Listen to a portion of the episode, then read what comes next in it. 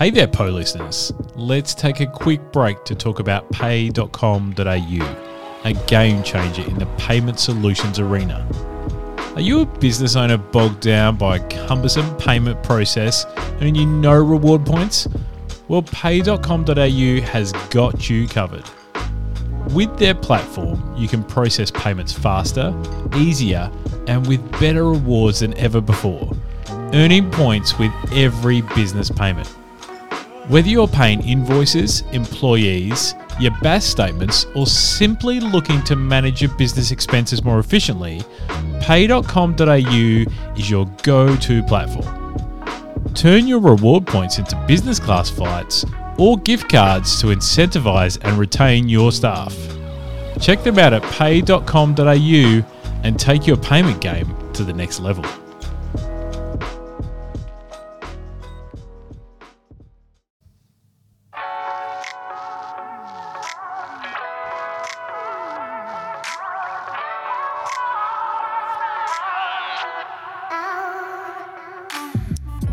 Welcome to another Principle of Hospitality podcast. I'm your host, Sean DeVries. Thanks so much for tuning to this episode. Principle of Hospitality has been developed to tell the stories of professionals within the dynamic world of hospitality. We're straight talking, ethically minded, and a reliable online source of information and inspiration for people in the hospitality industry. Now, with today's show, Today we're joined by Adrian Richardson, one of Australia's culinary icons and the mastermind behind Melbourne's La Luna Bistro. With over 35 years in the kitchen and a face well known from shows like Ready Steady Cook and Good Chef Bad Chef, Adrian has carved a unique path in his culinary world. From barbecuing in the kitchen during a gas crisis to pioneering the chef TV personality role, Adrian's journey has been anything but ordinary. Adrian, fantastic to have you on the show, mate. Good to go. The red button is on. The red button is on. So you're in full control, and um, I better watch my P's and Q's. Absolutely. Adrian, awesome to have you on the show. Thanks for coming on. It's an absolute pleasure to be here. Now, let's start out in the beginning. When I've done so much research about you, obviously I've known about you for such a long time, and we've had a bit of a lead time before knowing that we're going to record today. guy that's going to be been following me around and chasing me up. I'm that guy. Yeah, yeah. I've had the, had the police contacting me. There's this guy called Sean that's, you know, creeping me out. Yeah? That's yeah. absolutely me. And I've been super excited about today, and there's, there's so many different ways that we could take it. But I always like to start with the first question about why did you get into hospitality? Why are you here now? Look, there's a couple of reasons. One is hospitality goes back generations in my family. My grandfather on my father's side was uh, was a chef. He graduated from Westminster College in London in 1932. I've got his graduation certificate. Wow! So he was a, chef through in, in, England and France, and then after the war came to Australia, and he was had that that real classical French training in Australia where they were still eating mutton chops and frozen peas. And so that's always been a, a strong emphasis around food in my family. My mother's side is Italian, so always had food around me. But when I was 16, I was going to a local grammar school, uh, an expensive school. Dad kept telling me about it. And look, I didn't do that well. My, I was put up a year because my brother and I are 11 months apart. So I always struggled at school from the mm. beginning. And then at about the beginning of year 11, my services were no longer required at school. So out, out I went, and Dad said, "Look, mate, what are you going to do with your life? You just you got to do something." So I went and got my pilot's license. So at 16, I was flying solo, and I had to get a job to pay for the lessons. Got a job in a kitchen. I'd always done a little bit of kitchen hand work here and there, so I got a job in a kitchen, and then decided, look, if I want to be a pilot or whatever I want to do, better finish school. Re-enrolled myself into the local high school at the year level I was supposed to be at. So I did year 11. I did really well. I remember bringing my pass, my my report home to my dad. He sat there for 15 minutes without a word because I got straight A's, and he's what spent all this money, and and so he was very happy. And by the end of, I did my VCE, and by the end of it, the flying fell by the wayside. I was working the weekends in the kitchens, mm. and I just love kitchens. I finished my VCE, and that night I started my apprenticeship, and I have never looked back. I belong in a kitchen. It's my world. I'm really happy there what did you enjoy about being a kitchen hand? Because that's a dy- that's a dynamically hard role. What did you enjoy about the energy of that kitchen? Uh, kitchens, are, they're just it's like pirate life. They say that, but you you got to prep everything, then service starts, and then you got to you've got to hold your hold it all together, get all the food out, serve everyone, then pack it all down again, and it's a real camaraderie. I just love being around food. My whole mm. everything I, from when I wake up in the morning, I love the food, but just the ordered society. A kitchen's a very disciplined place. There's a hierarchy. If you do do really well, you get rewards. If you don't, you get a slap over the knuckles. And in my day, it was a real it was a real slap over the knuckles. But so I really like the discipline. And if you really want, if you really work hard at it, you can do really well. But my grandfather, because we talked about cooking and being in kitchens, and he said that he was in the he was in the military in the Second World War, and he said there's more discipline in the Savoy kitchen than there ever was in the military. And it's true to this day. A hmm. lot of it's self discipline, but th- that sort of yeah, I love that. I love that environment. You're, you're all battling together, the team to against the customers to, to make it all work and get it out on the tables and have a great night. That's that to me is, is, is a great thing. So, how did it evolve that? How did La Luna start? Because obviously you're celebrating 25 years of La Luna this year, so congratulations. Thank you. But uh, obviously I'd known you from that, but also Ready Steady Cook and obviously with Good Chef, Bad Chef as well. Like, how did La Luna actually start out? Look, I'd always, from, from the beginning, I'd always want to have my own venue. That was in the back of my mind. I went and worked around the world and lots of places. And, and then, well, I got back to Melbourne, I think I was 28, 29, and I was just sick of working for bastards. I just had enough. It's, all this, in my day, was just screaming and yelling and violence and just, I just, I just wanted to go out on my own and do my own thing. And that's where I set La Luna. To me, it was, I just wanted a small eating house. That's why I called it a bistro, which is an mm. eating house. I wanted it to be a sort of place where you could come in and have a little bowl of pasta that it was handmade pasta, a little piece of fish, a little piece of meat. Come in once a week or for a little bite to eat and a glass of wine, or come in for a three course meal with your friends and family. That's the sort of place I wanted it, and it's grew from there. 25 years, it's, I, I tell people I started when I was 12. That's why I'm so young and pretty. You. I know, but, but it's just been a, it's the machine. We call it the mothership.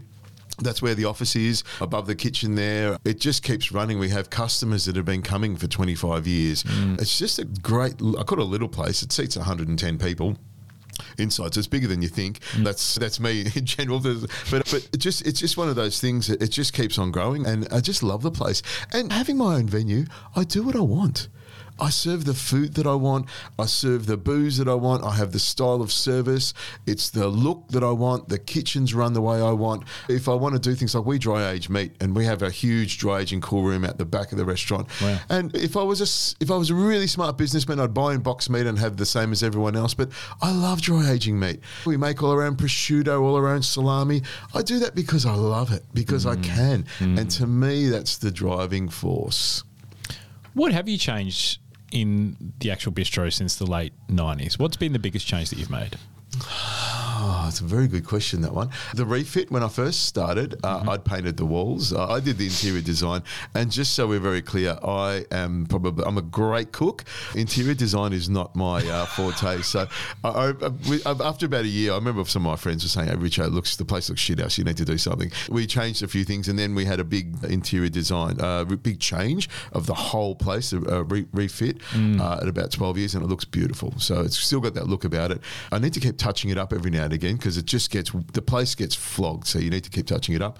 But that was one of the biggest things I think. But also me stepping out of the full kitchen full time. It got to a stage with all of the other commitments that I picked up along the way that I needed to run it with a head chef who mm. was responsible for it, and I needed the right sort of person for me. For me to let go of that part was probably the biggest thing because I controlled everything, and to hand it over to someone else who could still do what I wanted, but still let them have a say. That was probably one of the hardest things for me. When did you start to make that transition? Probably, probably about 14 years ago. Okay. The sous chef that I was working with, a guy called Michael Slade, he's got a restaurant not far. He's a lovely bloke. We got on really well. He worked for me for six years and he came Wow. back and worked for uh, another year as well before he started his place. He just got me. He understood me. I understood him. If he said he could do something, he could do it. If he couldn't do it, he would tell me. Just one of these people that you, you can, you, I, I trusted him. And he helped me let go. I think that was probably, it was more, more, he's, he was the therapist for me, helping me let go Yep. and me trusting he can do this. He can have his own way and he would still do the things that I want and he would show me, hey, this is a great dish I'm working on. It's like, "Oh, that's great. Oh, You know, it's better than what I would do. Okay, that's when I finally let go. When How did you decide to make that actual transition though? Was it like the media was becoming a bit more a part of your MO and what you were doing, and then you decided that maybe I can't be there seven days a week and focus anymore? What was the what was the tipping point? I'd go away for a couple of weeks and film Boys Weekend, and then come back again. I'd, I'd go to Sydney to film uh, Ready Steady Cook for a couple of days. So it got to a stage where they, they couldn't I couldn't have them rely on me all the time, and I had to take myself off the roster so that they could run a team. And whether I was there or not, the place ran the same. When I was in, in there, I'd be in the kitchen, I'd be doing stuff, and they loved it because I'd just do heaps of prep for them and fillet fish and do all the butchery, and I'd love doing that. But when I wasn't there, they still needed to be able to operate without me. So that's when it changed. Awesome.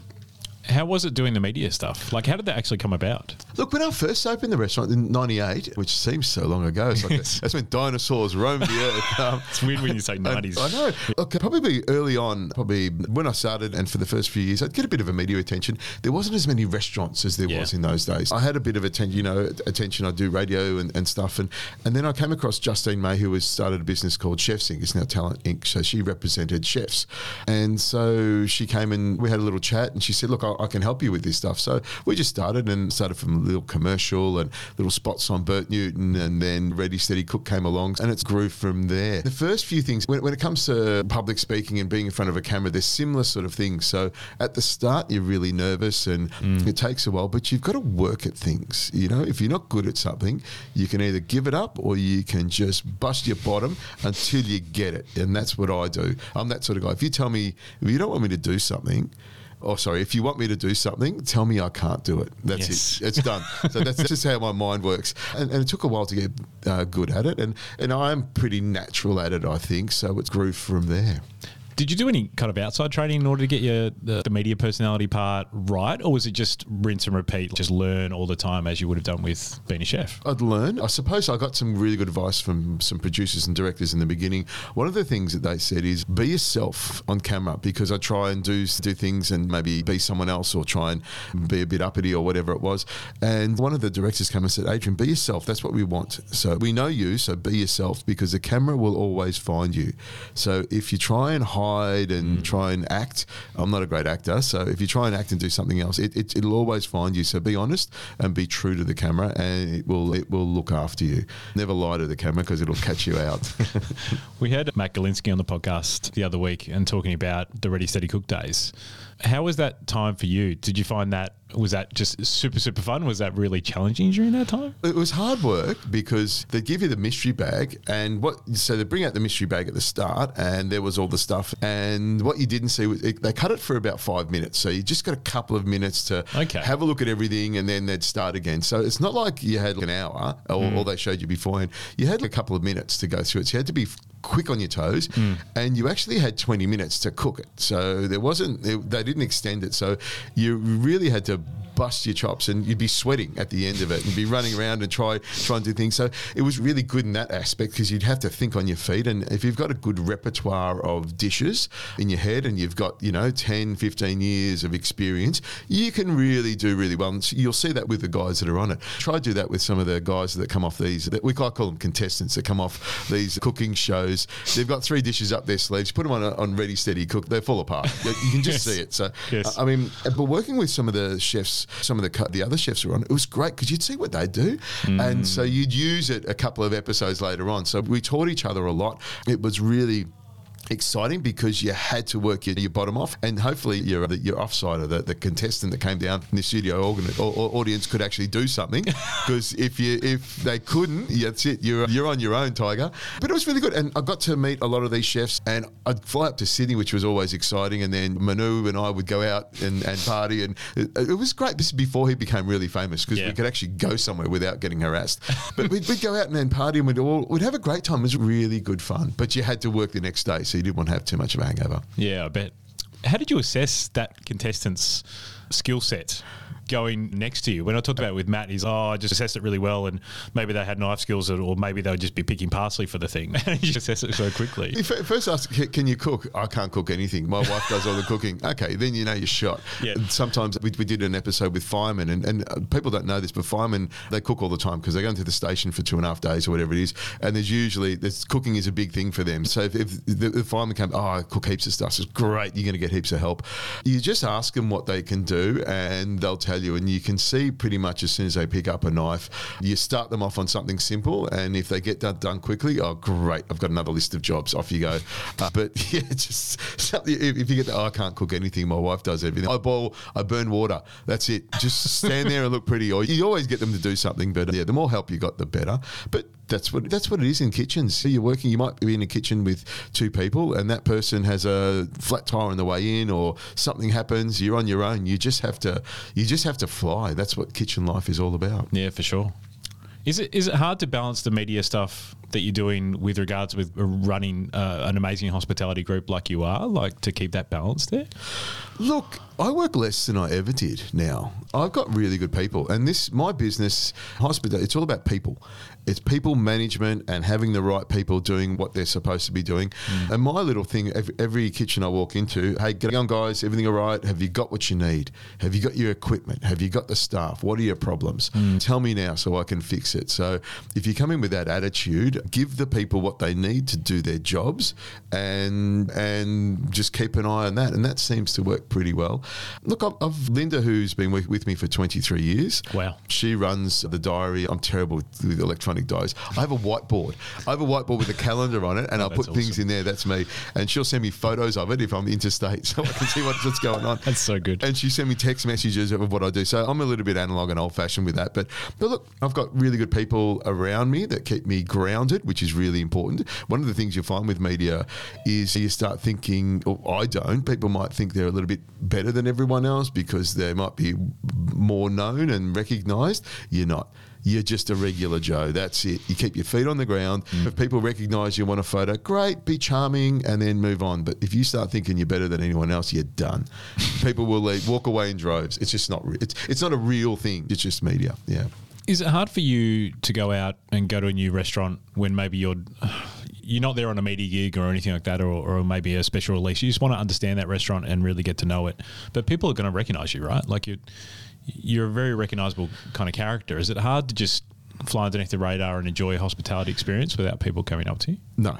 Okay. Uh, no, it's just it's not. Look, rare, rarely. Sometimes I'll go to a new place, and I do eat out a lot. I've been, I've got a couple of venues in Brisbane, so I'm e, I eat out in Brisbane a lot. I've got a venue in Geelong, so I've been eating out there. So you might walk in, sit down, and no one knows, and then the the maitre d or the manager or the chef, or that's that's Adrian. Uh, you do get recognised, and, and look, it is really nice because I feel like I get really well looked after people go out of their way and it's really charming these are my people this is my my my colleagues my peers so i'm always charming always polite i always tip well. These are my people so i've got to make sure. And look sometimes i go to a place and it's not great. It's not hmm. great. It's, it's a little bit fluffy. But unless i'm always charming about it. I never say anything rude. I might have a little whisper in someone's ear if i need to Sure. if I can give some constructive criticism. So sometimes people will ask me, but I'm always say nice things. Always be when you go see the chef, be respectful to the chef because that chef's underlings are around him, so it makes him look good or her look good. So you always try and be polite and lovely to everyone. And, if I need to, I'll, I'll make a phone call to the owner and say, "Hey, I was in the other night and this happened and that happened. Just want to let you know." And I hope people do the same things and they do the same things to me. Awesome. How did the opportunities in Brisbane start out? Look, I've been doing some work in Brisbane, some events, events and things for Varieties. It's a children's charity, and I've yep. been doing that for a number of years. Fantastic. We raised a lot of money for some very important people, Well done. and that was I really got a hang of it. And I got to meet a guy, Chris Higgins, who ran a restaurant called Cha Cha. Um, He ran Brisbane and in Darwin, Mm. Yep. and he's an ex-copper, salt of the earth, knockabout bloke, and we got on really well. We just would catch up for beers and go out for wine. He- He'd be my dinner date sometimes because I want to go out somewhere, and we'd always have one or two too many. Oh, we should have a restaurant up here. Yeah, yeah. La Luna'd work really well in Brisbane. Yeah, yeah, yeah. Went on for years, and we have a bit of a laugh about it. And then a couple of years ago, just before COVID, he rang me and said, "Richard, you wouldn't believe it. We've got an opportunity." I went up there. That one fell through, but then he said yeah, I know that one's fallen through, but I got another one, even better one. So we went to that venue, and it's really good. It was operating as a restaurant already, and it had a whole rooftop terrace next to it, which we had the ability to turn into a rooftop terrace bar. It took a while because we had that two-year holiday that we had here in Victoria. Yes. Um, but we, we opened last November and it's been hammering. I, I can't believe how busy it is up there. And then a few weeks ago, we opened the Avery, which is the terrace bar. That's how we got into it. It just stumbled over an opportunity, and myself, Chris, and Liam, who's uh, is a lawyer, which is really handy because he's really good with with contracts and all of that stuff. Yes. and he does. He's really good with numbers as well. So he runs that side of it. I've learned a lot about it as well. So with, with the three of us together, pooling our resources, and we actually have a lot of fun doing it. So I'm really enjoying that part of it. I've never been in partnership before, but this is my first, and this is my first partnership, and I'm learning a lot about myself and how to how to sell my ideas to my partners. Where for me, it's been a benev- benevolent dictatorship down here, so I can get away with anything. But up there, it's it's a different thing, and I'm learning a lot and enjoying it a lot. Does it remind you of your transition going into media and then taking a step back or step aside, I should say, not step back, step aside at La Luna and, and then doing, allowing someone else to take the reins a bit? Is there similarities in those two things? It is. It is up there. It's a complete team, and they do mm. everything. What what I'm finding is I'm bringing my expertise and my experience up there. Liam is not a hospitality person. Chris has run restaurants up there from the front of house perspective, and mm. I come from a kitchen perspective, and many years of running restaurants in Melbourne. So together we nut things out on the table, and yeah, we've got some good ideas, and and some things to be. I'll just say no, we're not doing that because I know that's not going to work. But that but it, it works really well, and we've actually if if you really if you're really sold on an idea, you have to sell it to two other people. So you really need to back yourself. And look, if it's a half-assed thought, yeah, move on. And the same with them. If they come up with some crackpot idea, they have to sell it and they have to be they have to back it. And that's what's really good because in anything that's this just half-assed, like I said, it just gets pushed aside. Yeah, it's really enjoyable working with other people. It's interesting with Brisbane at the moment. I really want to get your insights on Brisbane, but it's a really smart. I, re- I think it's a really smart play by you because obviously Charles Light is an institution in regards with Eagle Street Pier. That's the one you're talking Yep, about, right? yep. I used to run a restaurant around the corner from that, so I know how busy that restaurant was. But going into there with a person who's had that restaurant and then evolved it, like it just seems to know that Brisbane market seems a really smart play by yourself. Yeah, and, and he, Chris is real well connected. He's he can talk to anyone, and he's just everyone that walks in the door he knows really well. And up there, it's a different type of clientele. Um, I find it's a very different place, and it's almost like a. I'll I'll use the word country town in a way because it's so friendly and Yes. nice. Whereas Melbourne's too cool for school and so spread out. Brisbane's a lot smaller in, in a lot of ways and vibrant and exciting. And Brisbane people, I think, demand the good stuff. They want Melbourne and Sydney stuff. Agree. And they'll put their money behind it. They will frequent good venues and they'll throw their money down and keep them going. So I, I really think Brisbane's, I don't want to say it, don't tell anyone, just you and I. Brisbane's a place to go, land of opportunity up there. And I know there's a few guys moving up there to do things. And I, I just think it's got so much going for it. It's a great place. And I really enjoy it. It's all, it, summertime's too hot for me. It's just, mm. I'm just, we're getting into summer, so it's really hot for me, but I'll put up with it because I just love the place. and I love the people up there. Yeah, for sure. When I started working up there, probably about 20 years ago, when I first uh, moved there for a little period, like uh, the people, my joke was they're so laid back, they're horizontal. Like it, it is so chilled out and relaxed in Brisbane. Yep. Why do you think so many Melbourne brands are now going to Brisbane and not going to Sydney first, Adrian? Because it is a collective comment that I'm getting from Melbourne hospitality venues that they're if they're not in Sydney already, they're not going to Sydney, they're going to Brisbane. Why do you think that's happening? I want you to think of uh, Sydney is like Collingwood. You, you know what I mean? We, we hate Sydney. You Yes. know, we hate Sydney. We don't care anything about them. We want them to lose all the time. Yes. That, that- that's one thing. But I, I think um, Sydney, for Melbourne people trying to break into Sydney, there, there's a bit of attitude. I, I just feel that there's some Sydney people coming into Melbourne and you can see the attitude. It, it's it's nothing. It, it doesn't mean anything. But I think think there's a lot of smart operators in Sydney. There, the, the you know, Merivale Group would be a, an example of that. They're smart operators. They've got it nailed. They've got the whole city wide. They own everything. They do everything. They, they've got control over it. Whereas Brisbane's, it's like the Wild West. If if you come with a great idea, Brisbane people, yeah, yeah, come along, br- bring your stuff. So that's what I think Brisbane's got for it. It's just a beautiful city as Yeah. well. It's I just love it up there. Sydney, I, I love Sydney. It's a great place. It's a rabbit what to get from one place to the other. Mm. It's just all over the place. It's mm. expensive. It's a lot of things. Brisbane's the, the, the Brisbane's the promised land.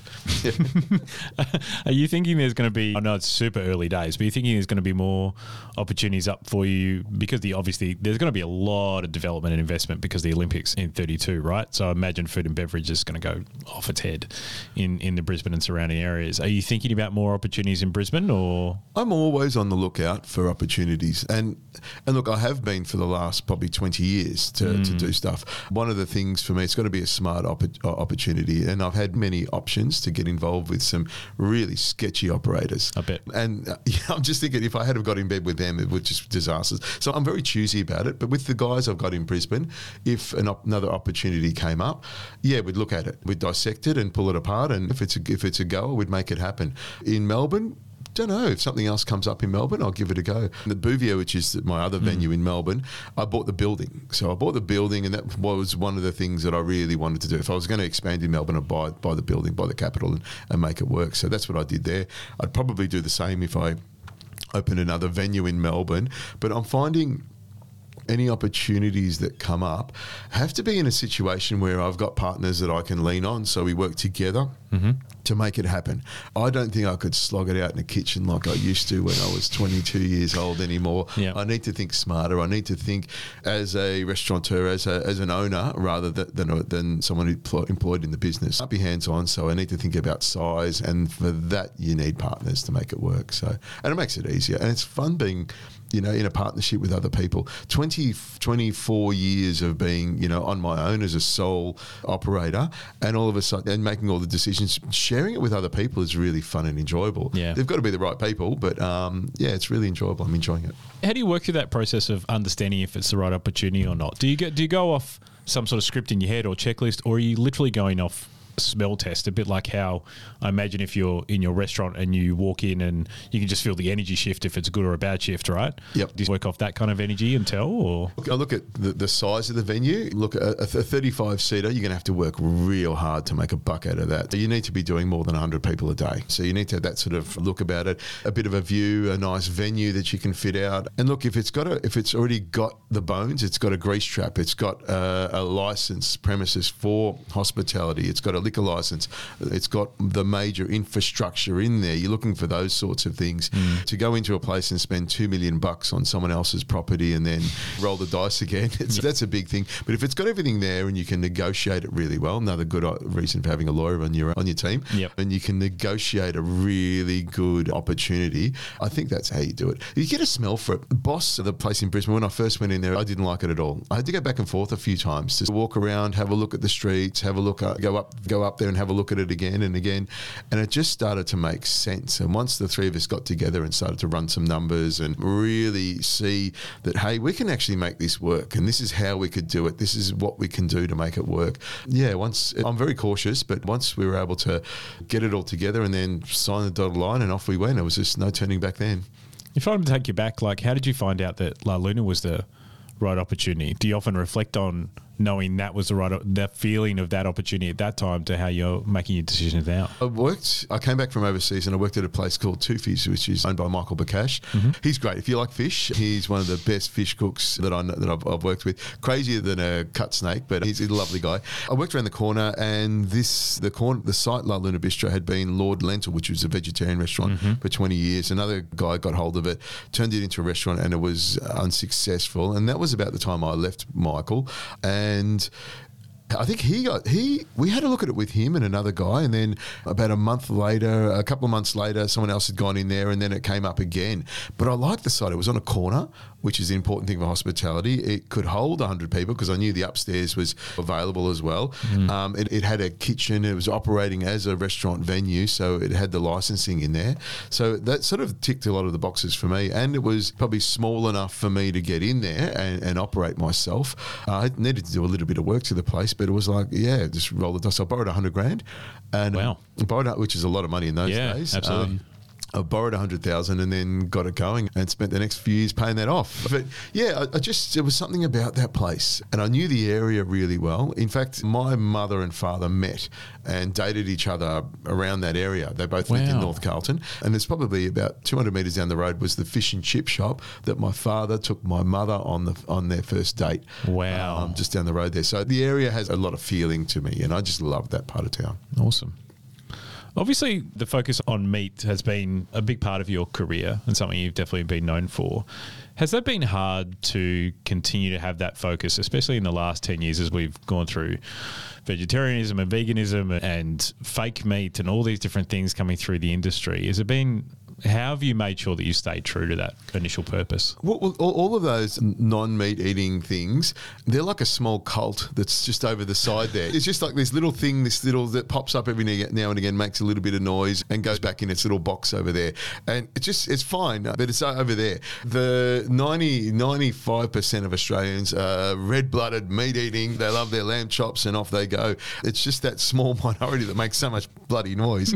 but yeah, meat's what we love, what we enjoy eating, and a lot of people really, really enjoy eating good meat, which is what I do really well. I'm good at that side of things. Yeah, my, I was actually brought up as a vegetarian. My father was a vegetarian. Half my family, there's probably 40 people that are vegetarian in my family. Wow. I've got a lot of respect. I'm, I, we should eat less meat. We should eat, be eating more vegetables. And if you go eat one piece of meat a week or two, three pieces a week, that's normal. But eating 500 gram steak every day is probably not what we want to do. But don't tell anyone. It's just between, it's between you and I. Again, um, yes. So, so, but it's just there's so much noise about all this fake meat and stuff. Yeah, whatever.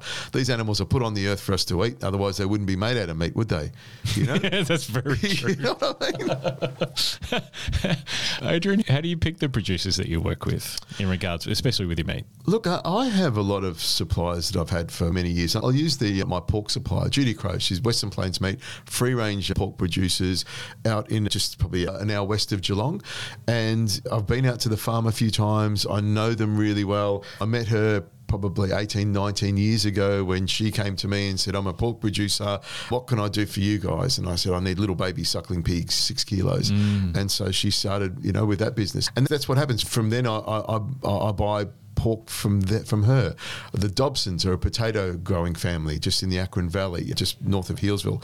I've known them for 30 years from the other venues that I'd worked in. So they've been supplying me with potatoes. They get delivered once a week. I walk in the door, it's nine in the morning, and they were delivered at five. So you get to know people. And that's the same with a lot of these producers. With my beef, though, I deal with an abattoirs and I deal with an agent that works inside the abattoirs and he moves around to different abattoirs. So his job is to see, he might see four, 500 head go past him every day and he'll pick out the one or two for me. Wow. So I'll take maybe four or five head of cattle a week. So he'll pick them out for me uh, Wow. during the week and then they'll go to me. So I take the stuff that the butchers don't want because it's so bloody good with plenty of fat on it lots of fat cover lots of marbling whereas people in a butcher shop it doesn't look as good where i'll take that because i'm going to dry age it for eight weeks and my butcher in-house butcher will break it down and serve it so that's how i deal with things Amazing. How do you? if it's got a pulse i can cook it Oh dear, we can go so many ways with that. Um, is it hard to train chefs to cook the kind of meat that you produce to the stage you actually want it? Because obviously you've got such an amazing product. Is it hard? My point is that maybe not a lot of chefs have dealt with product of that high grade. Is it hard to train them at the start when they come into your kitchens? Look, the teaching teaching chefs how to cook a piece of meat, whether it's slow cooking, whether it's processing it in certain ways, or whether it's just cooking a steak. It's not that hard to teach them that. That's usually their training encompasses all methods of cookery, so they can do that kind of thing. It's to make sure it's done consistently and accurately all the time. There's always going to be little mistakes, but if you've got it nailed 99.5% of the time, that's a good cook to me. What I find is the actual butchery side of it, the breaking down of it, understanding how to utilize certain cuts, to look at a cut and know how to trim it, how to, what's wrong with it and what's right right with it. Those sorts of things take a while to teach people. And that's often why people come and work with us because they want to learn those things. It's not uncommon for me to have a qualified chef. They've done their three year apprenticeship. It's three years now, not 4 Mm-hmm. To you put a chicken, a chicken on the bench in front of them and tell them to break it down, and it's like they take a bloody chainsaw to the thing. It's just oh my god, please stop. So you have to start from the beginning. But they're, they're skills. That's why they come to me to learn those skills. And we have our own full time in house butcher, and all of my my chefs work with him, and he's he's of my vintage. So if he if they muck it up, he'll tell them. He's he has no uh, he has no filter. He'll tell them, and he'll scream and yell at them if they haven't cleaned the place properly. He's, he's a great guy, and he's that's why they come to, to learn. That's what you're there for. It's a skills based industry. So if you can learn, if you know how to cook it, great. But if we can show you how to trim it and how to get the the best out of it, and how to utilize all those little bits that are left over, that's the real skill. So you put the two together, and that's how it works. Is there a reason why you haven't done a butchery before as a retail brand? Yeah, look, uh, we, we looked into it. We, we, we toyed toyed around with it for, for a little bit, and I just, yeah, just no. Butchery is a different thing altogether. What what I would say, Angelo is he's the our in-house butcher. It's I would call it chef butchery because he's finishing it off for chefs rather than putting it on trays with a piece of the plastic parsley on it. It's a different thing.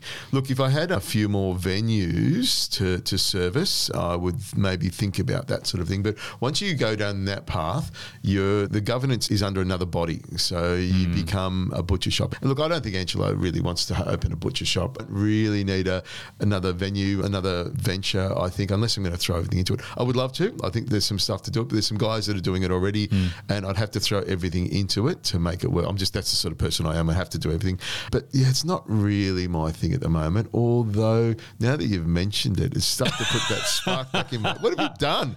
Sorry, now- Adrian. yeah, I'm thinking about it again. But, but- Adrian's been, yeah. but look, there, there are some really good suppliers that I use that are able to give me exactly what they want. They have a, a larger ability to, to source different things, so I use their facilities. Yeah, that's that seems to work better for me. I was going to ask you one of the questions I was going to ask you today is like the wisdom that you give people for starting a venue now. The one thing I've heard today many times now is I think one of the secrets of your success is long term relationships.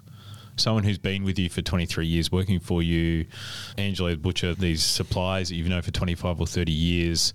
I think from an outsider's perspective, that's part of the reason why you've been so successful in La Luna for 25 years and doing amazing things, other than being an amazing person yourself.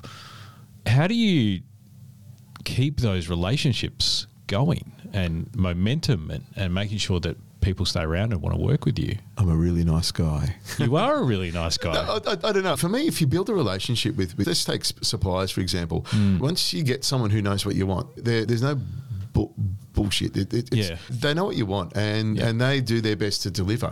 That's a good supplier. I'll pay them. You pay them on time. Yep. They deliver good quality. There's no argument.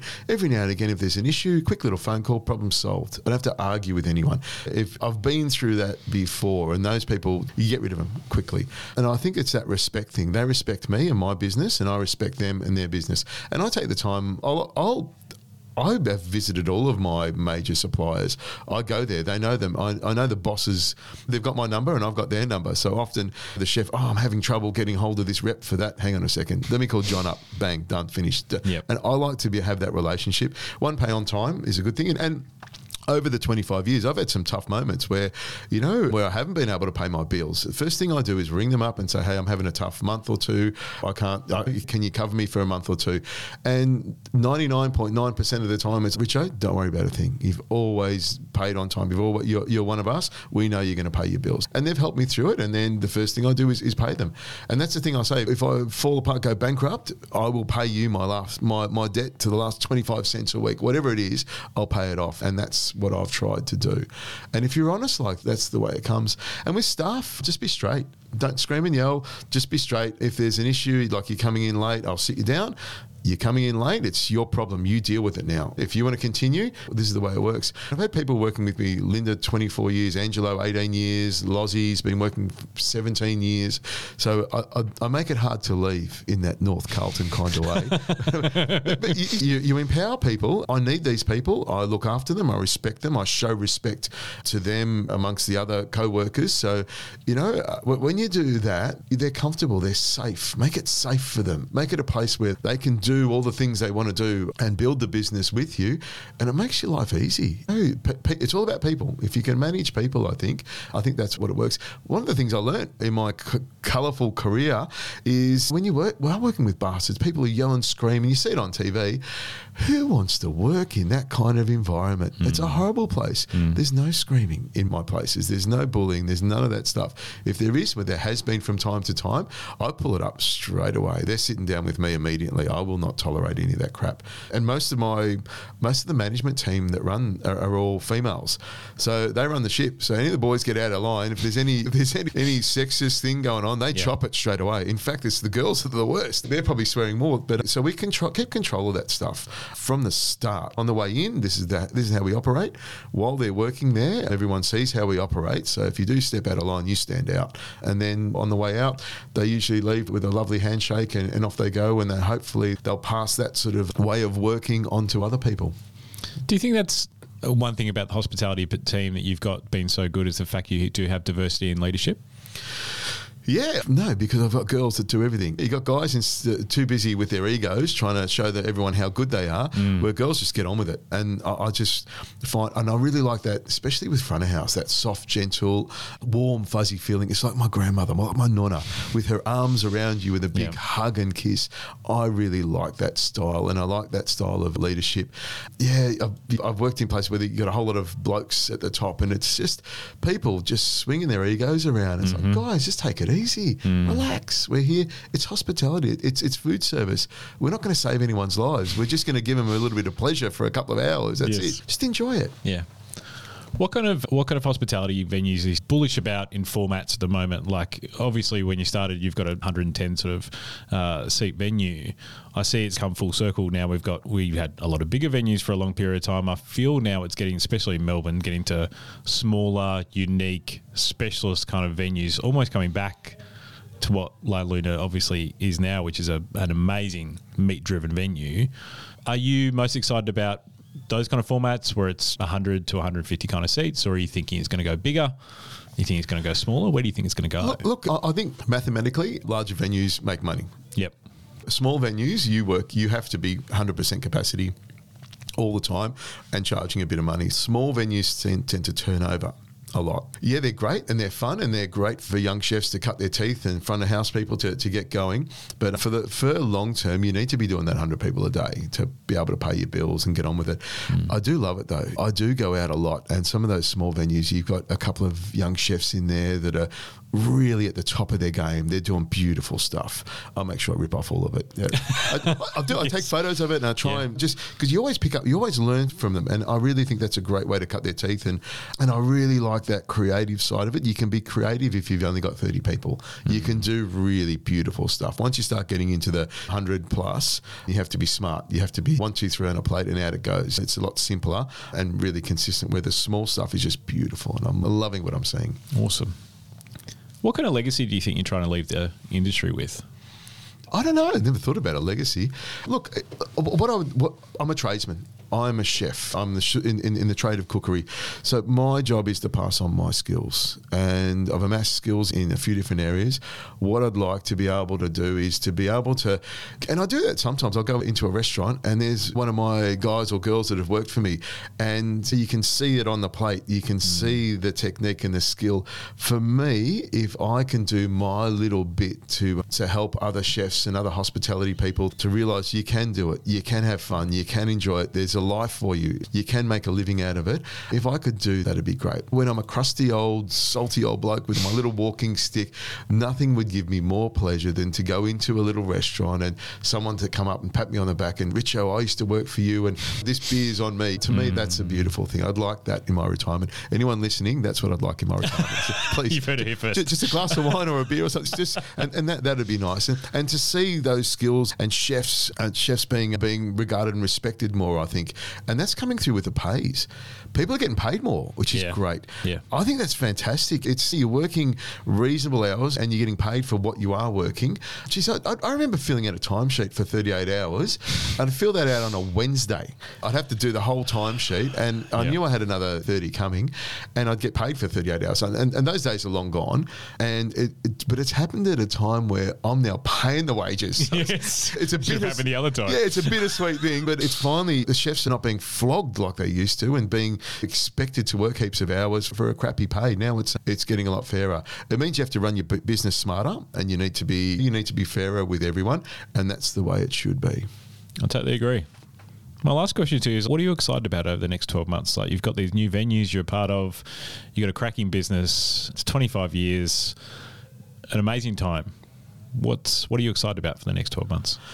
Look, I'm excited about just keeping the six venues that I've got, just keeping all them locked down. And actually, I'm just about to take on another one, but um, I, Oh, I, awesome. I keep keeping all them locked down um, and running them properly. Look, we've expanded quickly. I just want to make it all work, and I want the people to be able to manage it all properly. And we want to. I want to be in this place next year to say, saying to you, we nailed it. We've got our numbers right. The people are good. The food's good.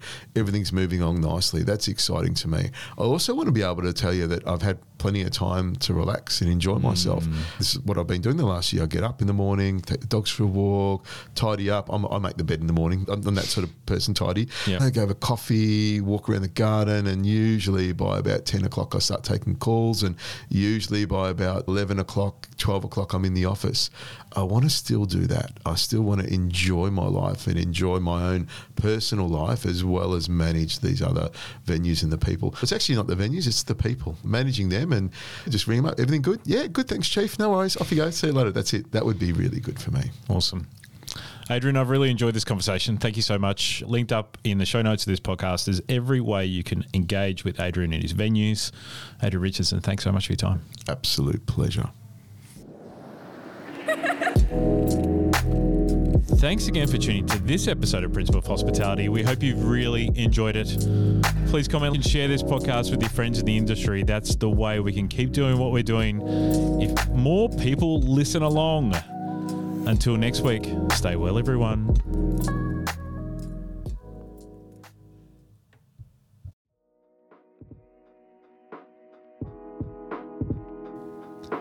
Hey there, Po listeners. Let's take a quick break to talk about pay.com.au, a game changer in the payment solutions arena.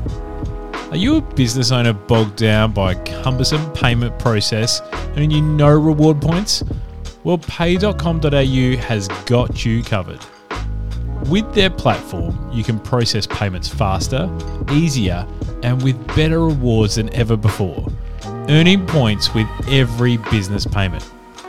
Whether you're paying invoices, employees, your BAS statements, or simply looking to manage your business expenses more efficiently, pay.com.au is your go to platform. Turn your reward points into business class flights or gift cards to incentivize and retain your staff. Check them out at pay.com.au and take your payment game to the next level.